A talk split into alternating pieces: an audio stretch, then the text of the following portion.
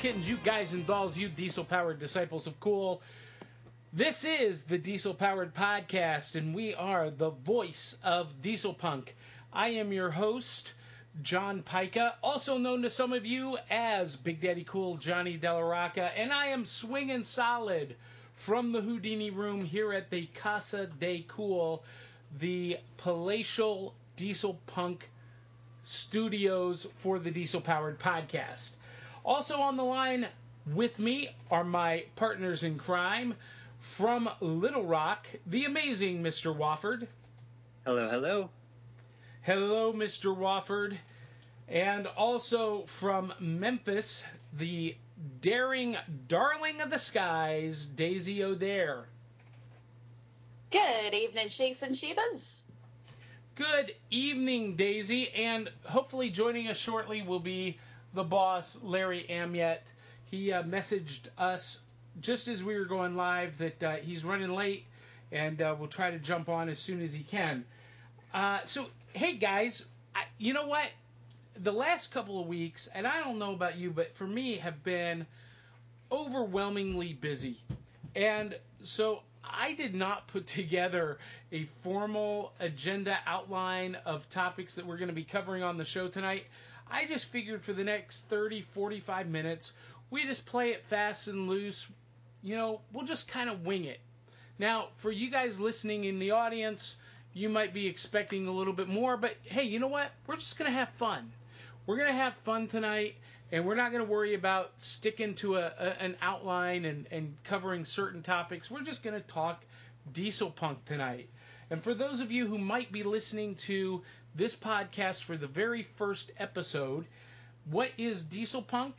Well, we um, Larry kind of defines it as a mashup of the uh, art, culture, music, entertainment, uh, style of the uh, 1920s through the 40s, mashed up with uh, the uh, sensibilities, the the production, the concepts and, and philosophies of today, of contemporary culture. Um, that's a pretty good definition, I think. For us, you know, it's contemporary in origin, meaning it was created since the end of the diesel era. For most intensive purposes, that's 1945 on. Uh, it's uh, got decodence, or the aesthetics of the era, the 20s through the 40s, and it's got punk.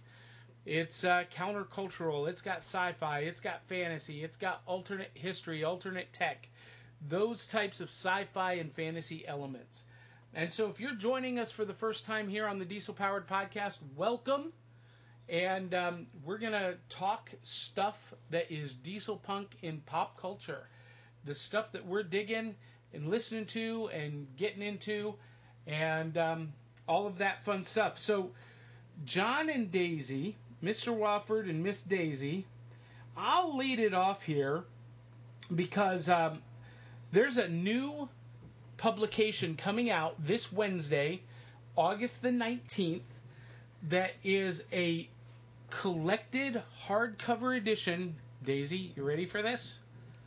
Of the Max, right. the Max Fleischer Betty Boop newspaper comic strips Oh, fantastic. complete complete collection hardcover on shelves this Wednesday. Oh, my goodness. Yeah, so you know Who's you putting it out? uh you know what? Uh you would have to ask me that. Um oh. I'll have to look it up. Uh it is it is not uh Dynamite. Dynamite's getting ready to do a new Betty Boop series that's going to be an all ages series. This is another publisher that is, I think, just getting ready to capitalize on Dynamite's release. And Betty Boop's been in the news a lot with comic fans and comic geeks, and I think they're just kind, of, you know, trying to to strike while the iron is hot. But uh, you know, what a great time! And and for those of you who aren't familiar with Betty Boop, it's a great way to get on board. And um, you know, the the ads for it, Daisy, and we've talked about this you know, mentioned that before Marilyn Monroe, before Madonna, before any uh, any of the scandalous female characters that we know in pop culture, there was Betty Boop. Yes, there was. Yes, indeed. Because, uh, you know, you see her all over the place. You see her on, you know, car decals, coffee mugs everywhere, and she's this cute character. But what a lot of people don't know is if you go back and watch those old cartoons, there was some pretty racy stuff in them. And it was, uh, yeah, she was called out by name when they were writing the Hays Code. Yeah, so the Hays Code. Yeah. Yeah. Tell our listeners what that is. Well, in the uh, early 1930s, they some people got together about in the music industry and decided that there was too much sin going on on and off camera. So they came up with a, a big list of rules of what you could and couldn't have on film. Uh, some of the examples would be uh, you can't show that crime pays. Like the villain, the criminal, always has to. He always has to fall at the end of the movie. He has to die. He has to go to prison. He has to be punished for what he did. You can glamorize, you know, you might glamorize him all through the movie, but at the end, he gets in trouble for what he's done. And, uh, you know, the um, things with relationships, you know, you couldn't say anything bad about religion. You couldn't have religious figures made fun of or made in villains. Uh, you couldn't have uh, people. You couldn't have the good guys um, using certain kinds of weapons or fighting in certain kinds of ways. I wish I had a list of it all with me, but uh, they had a list of what they called the don'ts and be carefuls of what not to have in your movies, so, So- you could send a more wholesome message. So ob- obviously, we've gotten away Yeah. from that. Um, Yeah. That was probably uh, replaced by the uh, the rating system, the studio it rating system. But that's that's interesting. So everything was pretty heavily cen- censored. Yeah, and if you'll notice, uh, watching Betty Boop's cartoons, you can tell which ones came before and after by how long her skirt is.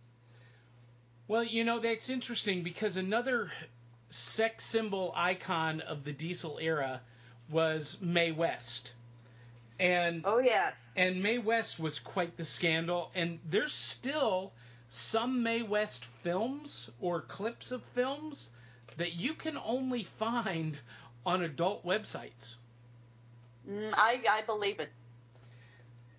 Yeah, it's uh, it's it's a funny thing, you know how, you know, in a lot of ways we talk about how, you know, backward or conservative, you know, the the diesel era or the you know the early 20th century was, but in a lot of ways, uh, we've become more prudish in contemporary time than they were then. You know, I especially. would say. Go ahead. No, I was just going to agree with you. I would say there were some things that they touched on in some of those early movies that uh, they would have shocked us now.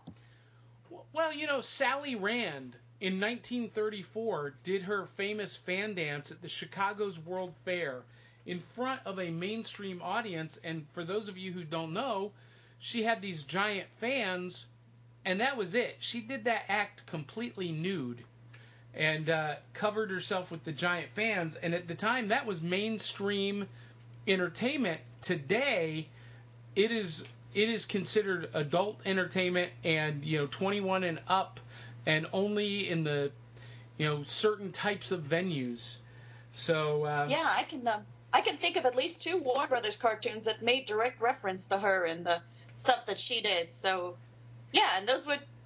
But back then, cartoons weren't just for kids. But now, you know, people think it's just for kids, so they got to be cleaned up. You know what I'm saying? yeah yep i do i do so anyway betty boop collected edition hits shelves this wednesday and uh, if you're into betty boop and into comics and, and classic comic strips you'll want to check that out now mr wofford you are going to be particip- attending the Hot Springs Festival of Magic. And one of my buddies, uh, who is very similar to me in visual aesthetic, but very different in style, performing style, is my buddy Bizarro. And we've been friends for a long time.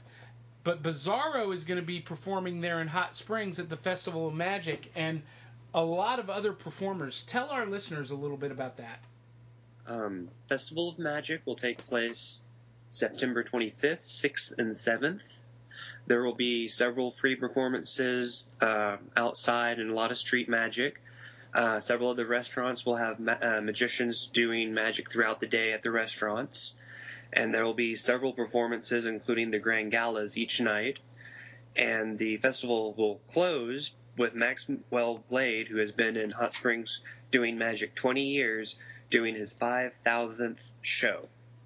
There's going to be a good dozen magicians, a couple of balloon artists, uh, even three or four of the local magicians are actually performing and uh, there. Uh, the local magicians that I know there will be uh, Randall Eller, and he'll he'll also be doing some of the restaurant magic, and so will Scott Davis, who's real real good, and Derek Rose, and then they also have uh, for most people who don't know a lot of magicians, they'll know like one or two names. You might know Jeff McBride, who will be there. Yeah. And then the other one that seemed to be a big name, but I don't recognize, is Rokas. Rokas. R O K A S. I'm not familiar with him. But there's there's like I said, there's going to be a good dozen big name magicians. Um, Josh, uh, not Josh, John Venus, Paul Pratt or Prater. Yep. Um, Tommy Who is one of our local balloon guys. Uh, Steve Owens, Ken Boyer, and Jaquel, and then of course Maxwell Blade is performing every night as well. Yeah, and the reason we brought this up for the podcast is because obviously John and I are both magicians, and um, uh, you know we're we're we're calling John the amazing Mr. Wofford. We're we're giving him the nickname the Diesel Houdini because he does escapes and he's a diesel punk. So uh, he's going to be the Diesel Houdini, uh, and of course, you know I play Big Daddy Cool, the King of Swing, the Tower of Power, Diesel Punk, Chicago gangster turned entertainer. But uh, the reason the Festival of Magic is kind of significant is one, Jeff McBride is one of my mentors. He really helped me along uh, the line. Bizarro is a very good friend of mine. We go back 20 years, um, and whenever I'm out in Vegas, we get together and hang out. And uh, he's got a diesel punk uh, aesthetic. His act is more punk rock, which maybe makes him more of a diesel punk than you or I even are, John, because you know his music is very heavy, heavy rock and roll, uh, punk rock, and uh, but he's got that diesel aesthetic with the fedora, the trench coat, and um, the the ties. You know, very uh, very similar aesthetic to what I do. But um, Even has your red fedora. well, that's right. And you know, he and I have talked about doing a Red Hat tour together. Um, and and every now and again we, we kick it around and we might do it someday. I, I don't know. Um, I think it would be a lot of fun. We got to get our schedules synchronized. But uh, yeah, it, his act is worth seeing. Jeff McBride is worth the trip. If you are within shouting distance, if you if you can get in the car or hop on the plane, get on a bus and go to Hot Springs just to see Jeff McBride, he is worth seeing. Now, have you ever seen Jeff live, John? No, I haven't. This will be my. This will actually be my first time going to like a magic festival or a magic weekend. I've never even made one of our conventions. Oh well, you'll you'll have a ball, and um, make sure you introduce yourself to Jeff. Make sure you introduce yourself to Bizarro. Tell him you're a buddy of mine. You do the show with me. Um, they'll you'll you'll love them. They'll, they'll, you'll have a blast with them. Now, Max Blade, I've never seen his act, but I've known of Max for about 20 years now. I can't believe it's been that, that long either. Um, he was starting out just around the time that I moved to Nashville, and um, he was doing a gangster character also in in Hot Springs there, fitting because the Gangster Museum is there, right? Yep. So uh, I don't know uh, if he's still doing that act. You thought maybe he was? I think I, I think I read something where he's still doing that uh, as part of it, but I'm not I'm not real sure if that's what I read or not. Yeah, so I mean, he was doing some cool stuff back in the day. Um, I kind of lost touch with him over the last couple of years, to be truthful, and and now to hear that he's doing this festival, that's fantastic. Now, is this is this the first year for this festival, or is this uh, something that's been going on? I, I'm Well- not familiar with it. It used to be called the Cavalcade of Magic. Oh, okay, yeah. It's been going on several years, and um, the prices are very reasonable. Um, I've already paid to to go see five of the performances, and I'm planning to attend a couple of the free ones. And uh, it's fifteen dollars for any single magician performance, and then twenty five for the big multi magician gala shows at the evening. Wow, so it's a la carte basically. Yes. And uh, and for us magicians, there are some stuff just for us, some lectures and teach-ins with Bizarro and um, Jeff McBride and a couple of the mentalists. Well, that's fantastic. So when is that? When does that happen? September 25th, 6th, and 7th. Oh, doggone it. I was hoping it was going to happen before River City Comic Expo so you could show me some of the stuff you learn. But you will be able to show some of the stuff you learn and maybe incorporate some new stuff into the performances we do at Geekonomicon in December. Maybe. Maybe. Listen to you. Well, you do know practice, practice, practice till you think it's perfect, and then practice more before you show it. Well, yes. However, my mentor, Jeff McBride, who you are going to go see, will tell you that you cannot get frozen by perfection.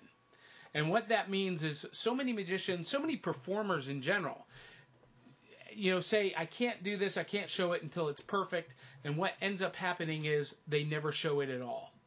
Because in live theater, in live performance, it's never perfect. Can't be. That's the essence of live theater. Although I um I did have a near perfect performance last night.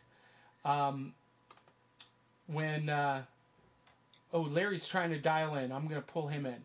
Um when I debuted my brand new one man show, Tales from the Flip Side, uh, here in Nashville. Hey, There he is. Here I am. How you doing? It's Boss Larry. Larry is with us. Doing great. Thanks for joining us, Larry. You bet.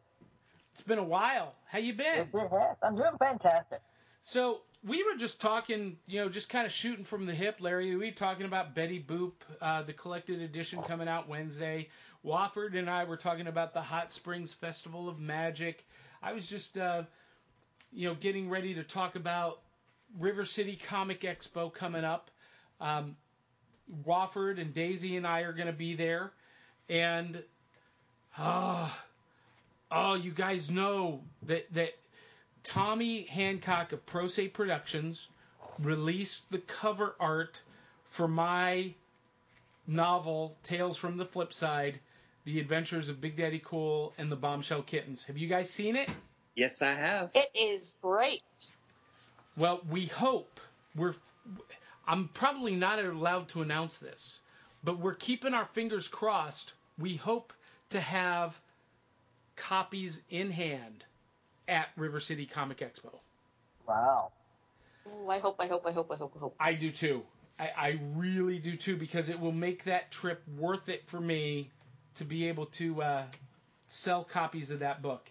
It's not guaranteed. I'm not promising that we'll have it, but that is the goal. And uh, I hope Tommy doesn't get And mad. you just want to, and you just want to hold your baby, you know? Well, that's right. You guys know. Well, I mean, Wofford, you were there a year ago when the handshake was made. Yep. And you know, we were hoping to get it out sooner this year. Uh, you know, we were shooting for the first of the summer, but um, you know, it's amazing. It, it it is a labor of love. It's taken a year to get it all, you know, written, edited, squared away. I had two editors, and um, they did a great job. And I'm just, I'm, I'm super excited. I've seen the what they call the galley proof, which is you know kind of like um, uh, well, it's what the book will look like, um, just not bound and and whatnot, but the formatting, it's just it's gorgeous. I'm super happy about it. And I couldn't be more pleased to be with a publisher like Pro Se Productions. I think they are perfect for what I'm doing.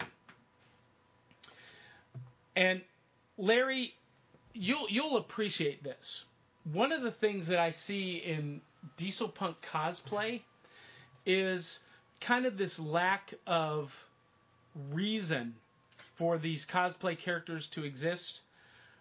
Um, and and in this book, Tales from the Flip Side, I've given all of our diesel punk friends that are creating fictional or alt history characters a starting point, a reason to exist in the contemporary modern age. Oh, cool. Yeah. Can't wait to see that. Nice. I'm I'm very happy about it, and I would love it. You know, I didn't write it as a goal for this to happen, but I would love it if the community would pick up on this the jumping point that I've created and and embrace it. I, I would be more than thrilled. That was not my intention, but at the end of the day, when I'm reading it back, I'm like, holy crap, this could really be something like a game changer for the diesel punk community, creating something that steampunk doesn't have. So, anyway, you'll have to wait and see more about that. So, Larry, what do you got going on? What are Well- you into? Well, right now, the uh, North Texas Diesel Punks are taking a little time off this summer. They're taking a this month and next to uh, do a little reorganizing and seeing what direction we want to go. However, come October, we're going to have our annual Halloween movie. This year is going to be the Diesel Punk classic, Young Frankenstein. Oh, yeah, or I should yes. say Oh boy, oh boy, oh boy. All so right. that's big, big stuff going on right there. We're excited about it. Ready? Everybody together. If you're blue and you don't know where to go to, why don't you go where fashion sits?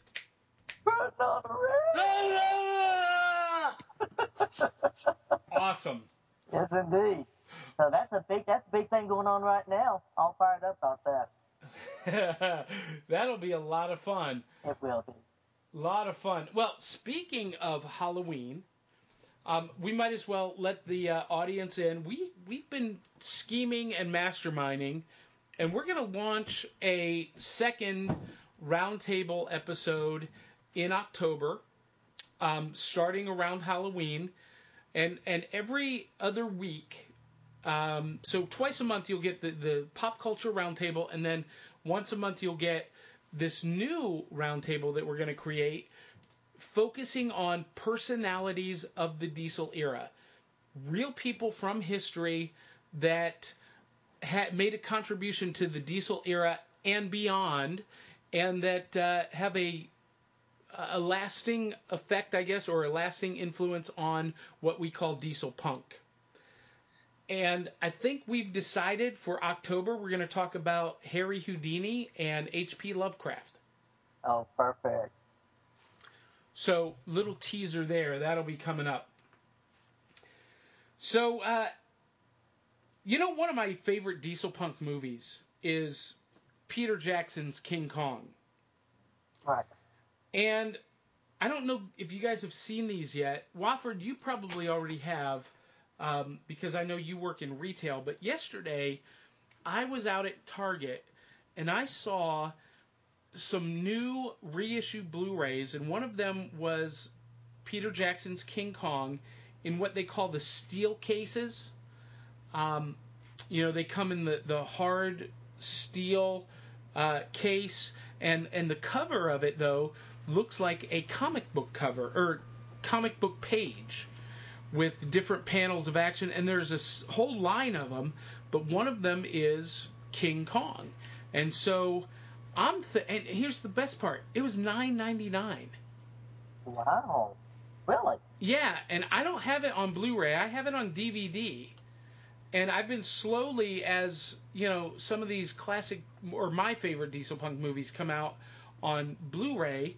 I've been trying to snatch them up, and so uh, you know I think uh, for 9.99, King Kong is is a steal.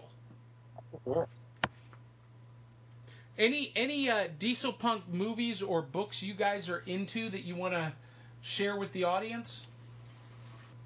There's one um, that's filming currently in Paris, I believe. Um, the plot is pretty tightly under wraps, but it's called Planetarium, and it stars Natalie Portman and Lily Rose Depp, the daughter of Johnny Depp, Wow. and they're to play spiritualist sisters in the 1930s era. And um, it's it's supposed to have a political context that will also have a modern resonance with the current crisis and rise of extremism in Europe. Suppo- is what is what uh, was said in an interview. But that's really pretty much all I know about it. But it, other than it is set to be hopefully released in May of next year. What is it called? Planetarium. Planetary. I haven't heard anything about that. No, I haven't just heard about it, and the article I'm referencing is from May of this year. Wow. How did we miss that one? I have no idea. Interesting. Interesting. Um, Larry, anything you're hip to? Well, you know, it's pretty quiet out there. Um, I'm really quite surprised. Not a lot, act- and especially considering that we're, you know, with the 70th anniversary of the end of World War II, just just passed. You would have thought there'd been a little bit more, but it's just not much. I Yeah. really don't have anything. Yeah, you know, I I've been um, you know looking for Right. new movies to watch and and coming up empty. I will tell you guys this. I tried, I really tried to watch the movie Immortal.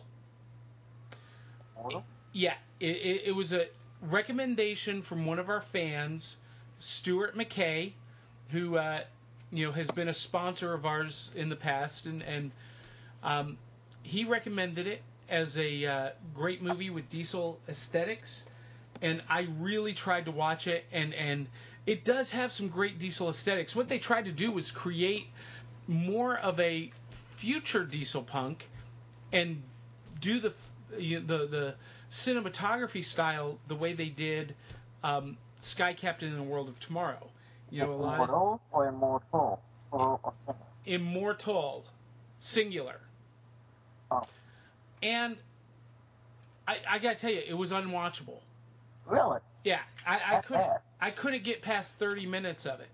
There was no discernible plot, and you know they they bounced around between using live action actors and CGI actors, and the CGI was so blatantly CGI. I just I couldn't I, I couldn't figure out why they would use some characters as real life, some as CGI, and you intermingle them and bounce back and forth. It was horrible.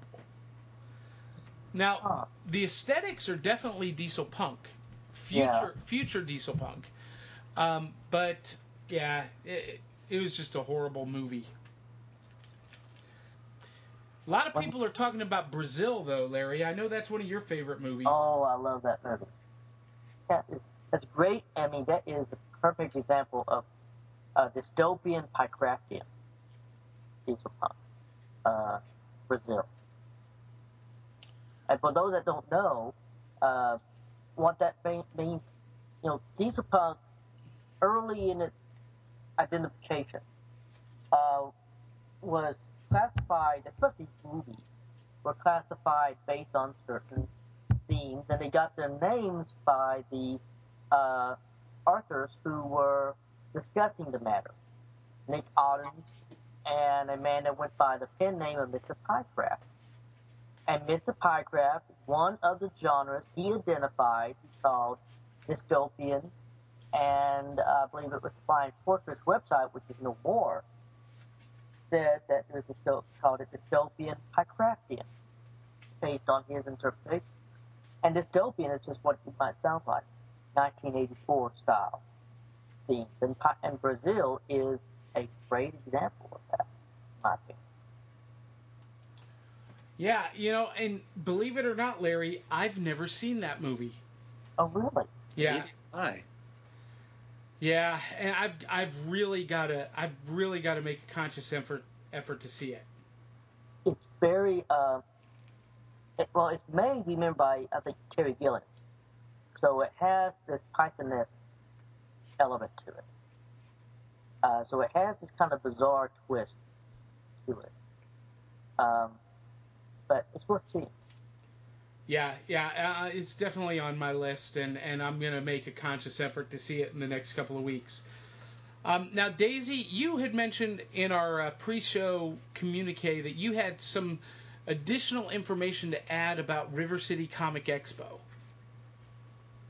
Additional information? You said you had more to talk about with River City. Well, there are some things that I want to talk about, but I think I'd I'd rather talk about them at River City instead of on this tonight's podcast. That's what I was saying. oh, I got you. I got you. Well, so I was going to talk about a Steam Powered Giraffe's new album, Vice Quadrant, which they've been teasing us a lot about it and, you know, giving us little snippets of lyrics and things to do with it. You know, every day there's just a little bit more. They release the name of a track every day and like a snippet of the lyrics of that track every day. And uh, they put out, they actually put out a music video for one of the tracks yesterday, which was pretty neat. But uh, I'm going to be talking about that more at River City because it'll not only be closer to the date, but I pre ordered it, so I may actually have it in my hands by then. Excellent. So, River City Comic Expo, Daisy Wofford and I will be there. We'll we'll be recording live from the convention floor, just like we did last year when we first met Daisy. So if you're gonna be in the area, come by and you can tune in and see how we make this magic happen, and uh, be a part of the live audience. We may even pull you in and have you on the air uh, without you even having any kind of preparation. That's always fun. Oh, yeah. Well, hey, I have one last thing I want to just uh, let our listeners know about. Uh, coming up September 10th and September 12th. If you're in the Nashville, Tennessee area on September 10th, I am going to be performing with the Bombshell Kittens on a show called Carnival Fantastique at Mad Donna's and the headline artist is an electro swing DJ from Chicago named Vortec. Larry or Mr. Wofford, have either of you heard of Vortec? It's, it's tickling my brain. I think I have. He No, I haven't. well, he is one of the uh, leading DJs in the electro swing movement. And you know, I mentioned this a couple of episodes ago, and Larry, I don't know if you were part of the uh, conversation that night. You know, there's a lot of electro swing out there, and and stuff that is legitimately labeled electro swing. You know, when we started this podcast, it was hard to find music that was specifically labeled electric uh, electro swing. Now there's a massive library of it out there on the net, on iTunes and Pandora and Spotify. But this is, and I, I don't want to say it irritates me, but it's interesting to me that the electro swing movement, which is for sure a product of the diesel punk aesthetic, has been embraced and claimed by our steampunk brothers and sisters. Well, So- they like it. uh, well, of course. Well, who doesn't? I, I just I find it funny that electro swing is being labeled as steampunk. Actually, that makes no sense. Uh, I, agree. I think we talked about this once. It doesn't have, I mean, the very term swing, uh, everybody would agree with ties it into the 30s and 40s. Um, the, the imagery is all from that era. If you look at their uh, promotional material, uh, look at the songs that they remix. It's all from that era. I don't, I don't see the theme in it at all. But you know what? Hey, our, our our steampunk brothers and sisters can borrow from us and have fun too. I only say that because that is how this event is being marketed. It's being marketed to the local steampunk community. Um, and I would love for the Nashville Diesel Punks to come out in force and uh, you know help us uh, show that there is a community out there that uh, you know not just embraces but gave birth to what everybody else is digging. Yeah. And then on September 12th, I'll be doing uh, Swinging at the Roxy with the Bombshell Kittens at the South Jackson Civic Center in Tullahoma, Tennessee. Woohoo! Woohoo! Big Tullahoma. Actually, it is a great theater, and um, they do a lot of diesel era inspired events down there. Uh, they have an annual Great Gatsby fundraising event and uh, that's how I became associated with them. And uh, now they're having us in to do uh, Swing at the Roxy, which is set in 1946, and um, a lot of great swing music, magic, and dance. A lot of fun for everybody involved. You ought to come check it out, guys. That's all I got for this week. You guys have anything else to add? Not for diesel punk activity. Uh, like I said, it's pretty quiet right now. Yeah, it is. Yeah. It's calm before the storm. There you go. That could be true. Miss- Larry, I think Larry wanted to talk a little bit about um, something with World War II. Well, we just crossed a, a, a milestone um, on the seven- 70th anniversary of the end of the war. And depending on what school of thought you are when it comes to diesel punk, many would say that marks the end of the source material for the genre. Um, even if you don't hold that, I mean, it was really an important element of the genre. It, So- it, it is one of the key milestone dates, whether you hold that it's the end of the timeline or not. It is a major, major date. Uh, of course, Japan, once again, uh, in the news for how they address historically their role in the war, um, with you know with their polity uh, or some of the lack of certain key words that was looking for. They reinforced that well we've apologized in the past, but we don't feel like we should continue having to say new apologies. Um, it, so there was some controversy. Um, of course, Germany, uh, long ago, uh, faced what they went, what they had done. And the interesting thing on Germany is that recently they unearthed the wreckage of a U.S. fighter that crashed in February of 1945 on German soil. Um, and it had the remains of a young French pilot inside, and we even have his name, uh, Antoine Allard. He was 25 in Paris. Um, they've known about it, but they've finally been able to retrieve uh, and uh, his body, and uh, they German soldiers placed French flag and flowers on the side. Very moving. Is it my imagination, Larry, or has the media not really been very vocal about the 70th 70th anniversary of the end of World War II? Oh, oh no, I don't think it's your imagination, Johnny. Uh, you would have thought it would have been leading headlines. There would have been events. There would have been uh, There's hardly anything out there. Hardly A, a blip on Facebook's timeline is all I knew. a little bit of talk about the uh, Hiroshima, and you know, going back over, you know, should it have happened? What would have been the consequences in the way of uh, deaths, especially on the U.S. side? Um, had we invaded the island rather than uh, use nuclear weapons? Um, that was I saw some discussion on that, but not much. And I'm really surprised we didn't we haven't seen uh, World War II related movies, or at least the showing of those on the major cable networks. You're right, Johnny. That's a good observation. Yeah, well, I you know I just thought of that as you were talking about it. Um,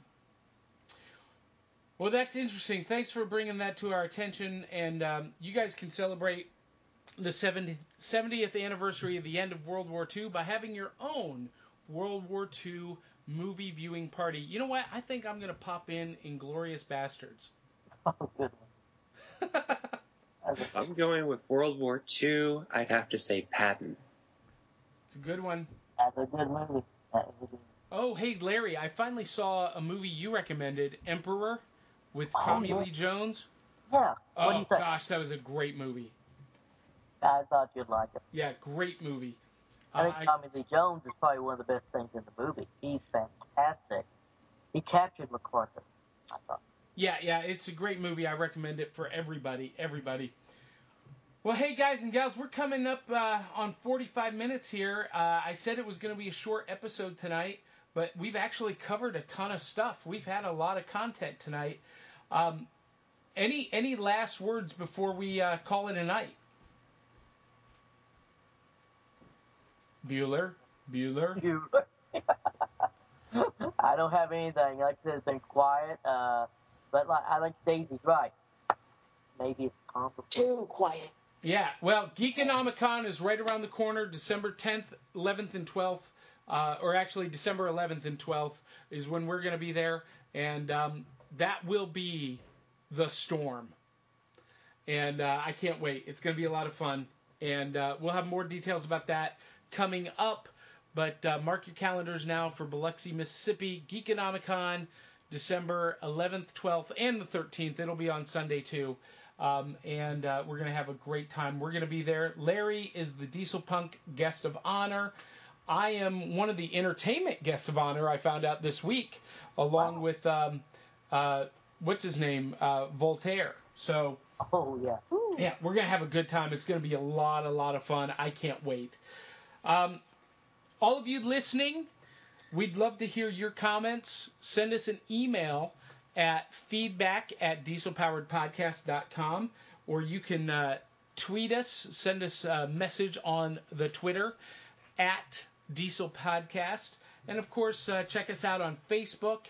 Uh, just uh, do a search for Diesel Powered Podcast. Like us on Facebook. You can interact with us. You don't have to just click like on our posts. You can comment and send us messages. It's a miracle. and uh, also the dieselpoweredpodcast.com where you can listen to archived episodes. And uh, we're also available on iTunes and Stitcher. And guys, just so that you know, I don't know if you saw, we are officially now averaging 5,000 downloads per episode on iTunes and Stitcher. Wow, that's amazing. Yeah. Our first episode, we had 10. And now we're Come a aver- long way, baby. yeah. Hey, and trust me, I'm I'm crowing those stats to as many potential advertisers and sponsors as I can. Not that I'm a greedy capitalist, although I am. I would love to monetize this so that uh, we have more financial resources to expand, have better production, maybe go to more events as a group. And uh, so uh, we're working on that. But if you're listening, you can actually donate to the cause by clicking the donate now button on our uh, website at dieselpoweredpodcast.com. And that helps keep the light on and uh, pay for uh, very expensive broadcast time and, um, you know, may even help get us to a con near you. Well, guys and gals, that's it for this week. Um, I uh, I just want to sign off and, and thank everyone for tuning in. We couldn't do it without you guys, the fans. We couldn't be at that 5,000 download mark. So if you like the show, tell two, three hundred of your closest friends and family to check us out on iTunes and Stitcher. Larry, why don't you uh, lead us off? All right. Well, uh, thank you, Johnny. Uh, it's been fun. It's been a great episode. And uh, and I'll just point out what I always say to everybody when it gets down to it. Uh, during this hot summer day, check on your neighbor. Uh, make sure you bring the dogs in. Uh, don't let them go struggling. Bottom line, take care of each other. That's what life is all about. Very, very cool. And uh, Mr. Wofford? Well, I'd like to. It's been a while since we've done this, and we should do this probably every show. I'd like to thank uh, Wolfgang Parker for allowing us to use his Minnie the Moocher as our theme and our closer tonight. And not just check out his music, fellas. Um, he's a children's author, a photographer, and he's recently re- uh, done his first book that's not a children's book. So check out his other stuff as well. And uh, take care of yourselves until next time. Excellent. Daisy? Just just keep an eye out, everybody, because the the diesel storms are coming. I can feel it in my bones. and when Daisy speaks, you better listen. Boy, yeah. And I'll uh, sign out as usual. Thanks for tuning in. And as always, swing hard, swing often. We'll catch you on the flip side.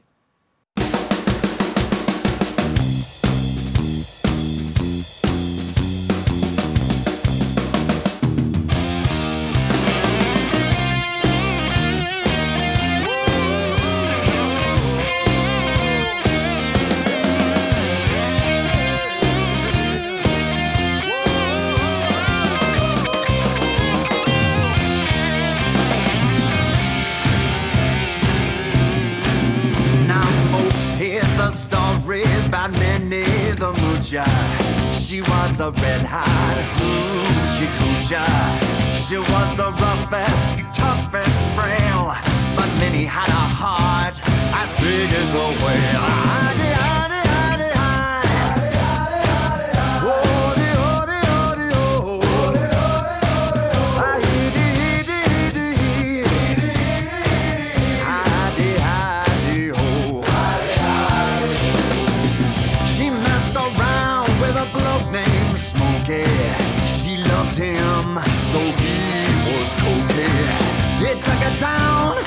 Chinatown.